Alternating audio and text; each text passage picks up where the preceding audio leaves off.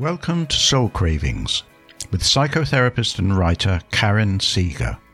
In her show, Karin talks about how to take care, cope, grow, and thrive through difficult times like change, anxiety, loss, death, illness, loneliness, and hopelessness.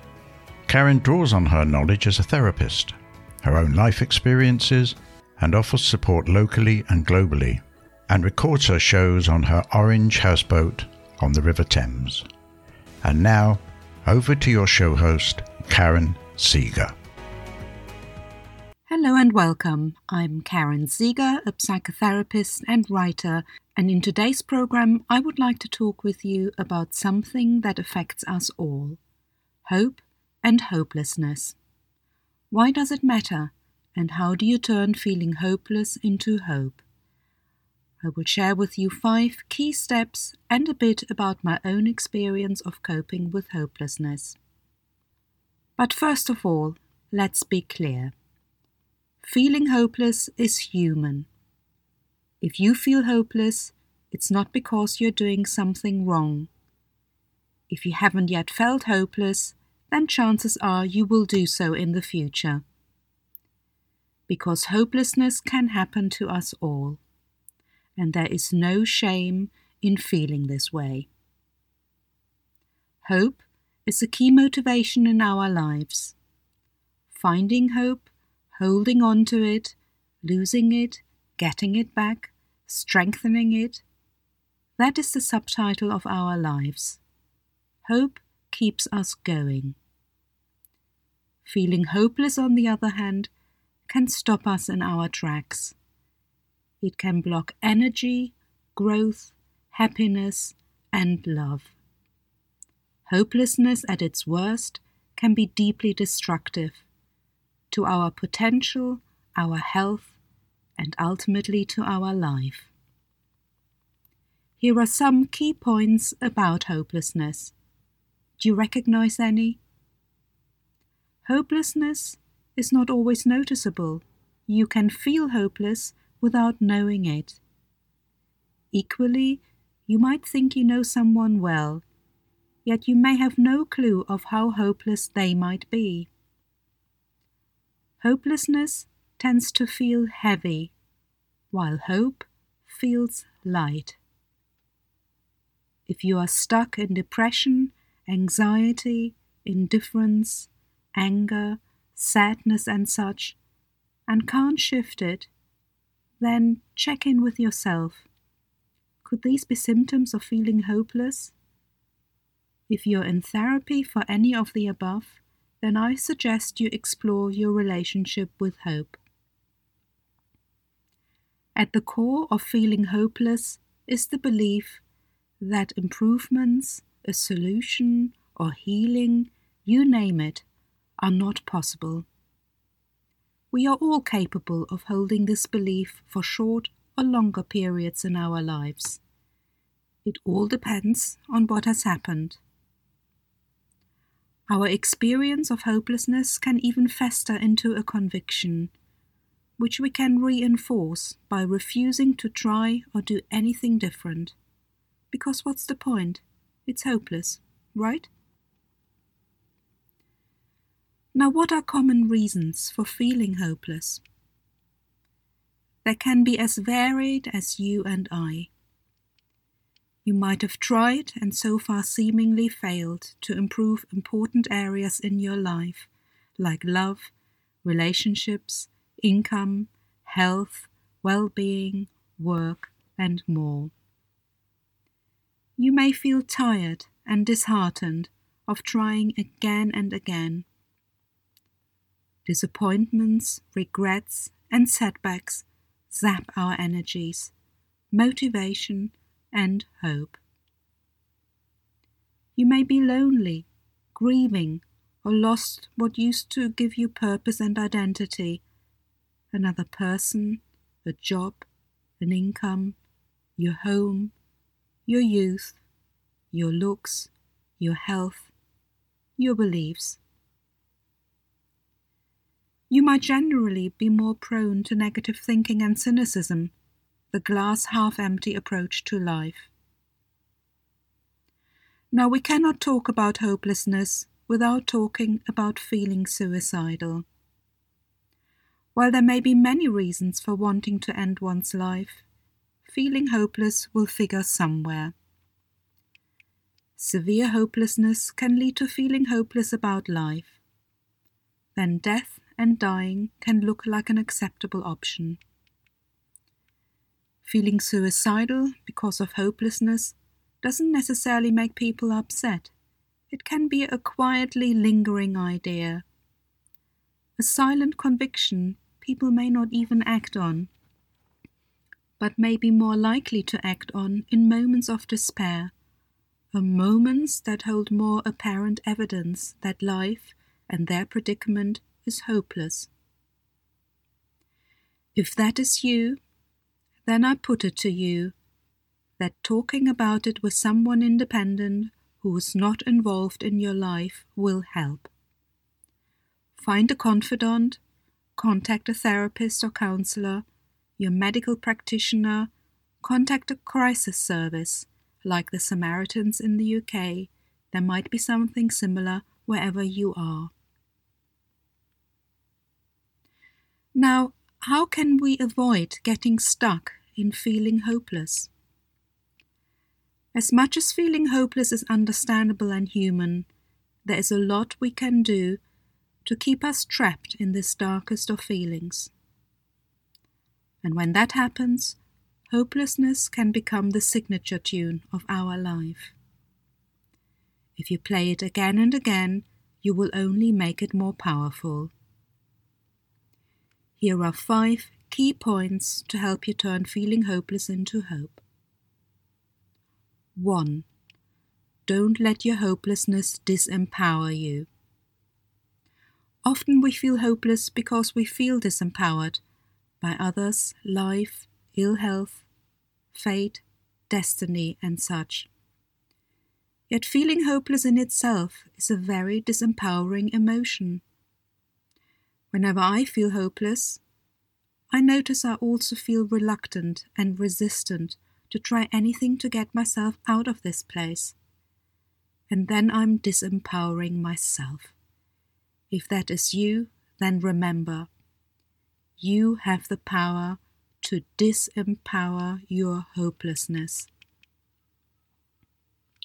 2. Stop digging the hole. If I kept telling you in words, acts, and in the way I carry myself that I feel hopeless, then sooner or later you would regard me as a hopeless person and a hopeless case. You would withdraw from me because of the hopeless energy I sent out.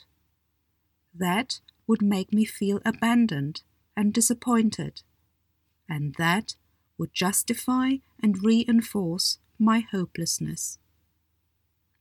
Now, the same applies to negative self talk.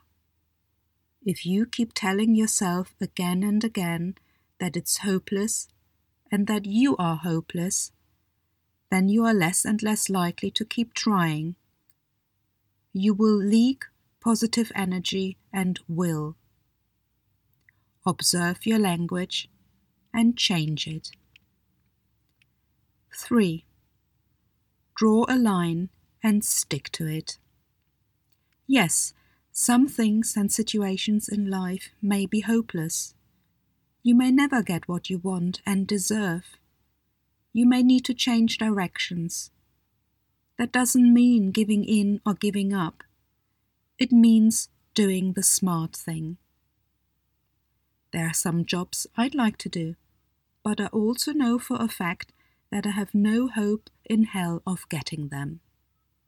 So why should I keep pushing? Why should I put myself through the disappointment and waste energy and other good opportunities? I tell myself, if I don't fit, then that job doesn't fit in with me. So stop banging against the door that will never open. Find the one that does, or create your own. 4.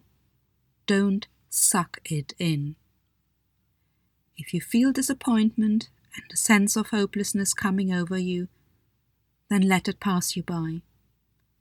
Shut all the doors and windows and let that toxic cloud pass you by without breathing it in. Because it will stifle your creativity, self worth, and ability to look for other options. Feel proud when you let the toxicity pass. 5. Acknowledge the good moments. When you're stuck in hopelessness, very little will excite you, because it is a lonely, dull, dark, and numb place. Therefore, make sure you acknowledge the good and reasonable moments in your life. Say it out loud. This has been good. I enjoyed that. I did well. That way, you will build an internal buffer and you create valuable bonus points. With that in place, when home- hopelessness hits, it might not hit you as hard or for as long. Remembering better times helps keeping hopelessness in perspective. Now, I promised you an example of my own experience with hopelessness. This is not a blueprint, but it may give you some useful clues. The last time I felt deep hopelessness, it crept up silently and knocked me for six, almost in the blink of an eye. Looking back, there were telltale signs. But when it happened, it took me a while to realize that hopelessness was at the bottom of it. So, what had been going on? In May 2018, I was re diagnosed with breast cancer, a local recurrence of the cancer in the same breast. I will talk about how that makes you feel in another program. Suffice it to say, it was pretty devastating. In addition to the cancer treatment I opted for, I embarked on a complex program to support my physical, mental, emotional, and spiritual energy. At the same time, life did not stand still. Because I stopped working, there were money worries, family worries. My dog had been diagnosed with cancer at the same time. Repairs for my home, a heat wave, craving for comfort food that's not good for me, noise in my neighborhood that I was getting increasingly sensitive to, having to reassure others that all will be well when I didn't know whether it would be well, missing my work, disbelief, sadness, and anger about the cancer having come back, wondering whether I'm doing the right thing, not many people understanding what I'm doing and why grieving for myself, fear of cancer treatment side effects, and fear of dying. These are just some of the difficulties I, was facing, but you get the picture. I soldiered on. I say soldiered because that's what I was doing. It didn't come easily. I had to dig deep. And then, one day, snap no more. I had lost the connection to what I was doing, the reasoning behind it, and the belief in it. My mind felt no longer free and empowered. Instead, my mind started switching between anger and fear. Was I tired? Had it become too much? Was it the heat, the worries, the cancer, the time pressure? the not knowing. The possibilities were endless. The well intentioned recommendations I received from concerned friends and family seemed equally endless. No. No, no, and no again.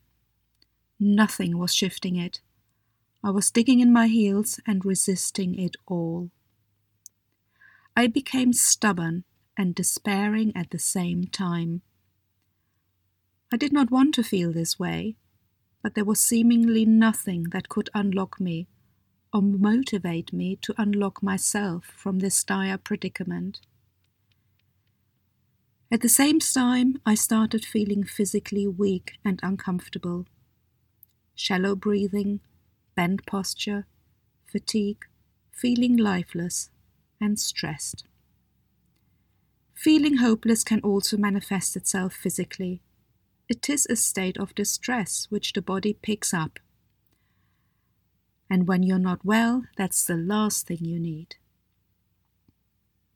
I could feel the heavy cloud coming over me, and worryingly, I started feeling indifferent and increasingly angry, with that increasingly frightened. But from past experience, I still believed I might get to the bottom of it all somehow. And so it happened on an early morning walk with Lily, my dog. It suddenly became clear. The reason why I felt disconnected and stuck was that I had lost hope. I had started feeling hopeless regards to cancer, my life, and what I had been doing about it all. When I understood that, I could start turning it around. While I had found an answer that made sense, I also felt an emotional release. Sadness, anger, and fear started pouring out of me. When that happens to you, follow these steps. Whatever you do, let it come out. Sob, cry, scream, whatever it takes. Do not, under any circumstances, block the outpouring. In that moment, don't talk much about it to others. That will weaken the release. Stay on your own if you can. Stay really tuned into you. Don't be frightened. What's happening is healthy and necessary.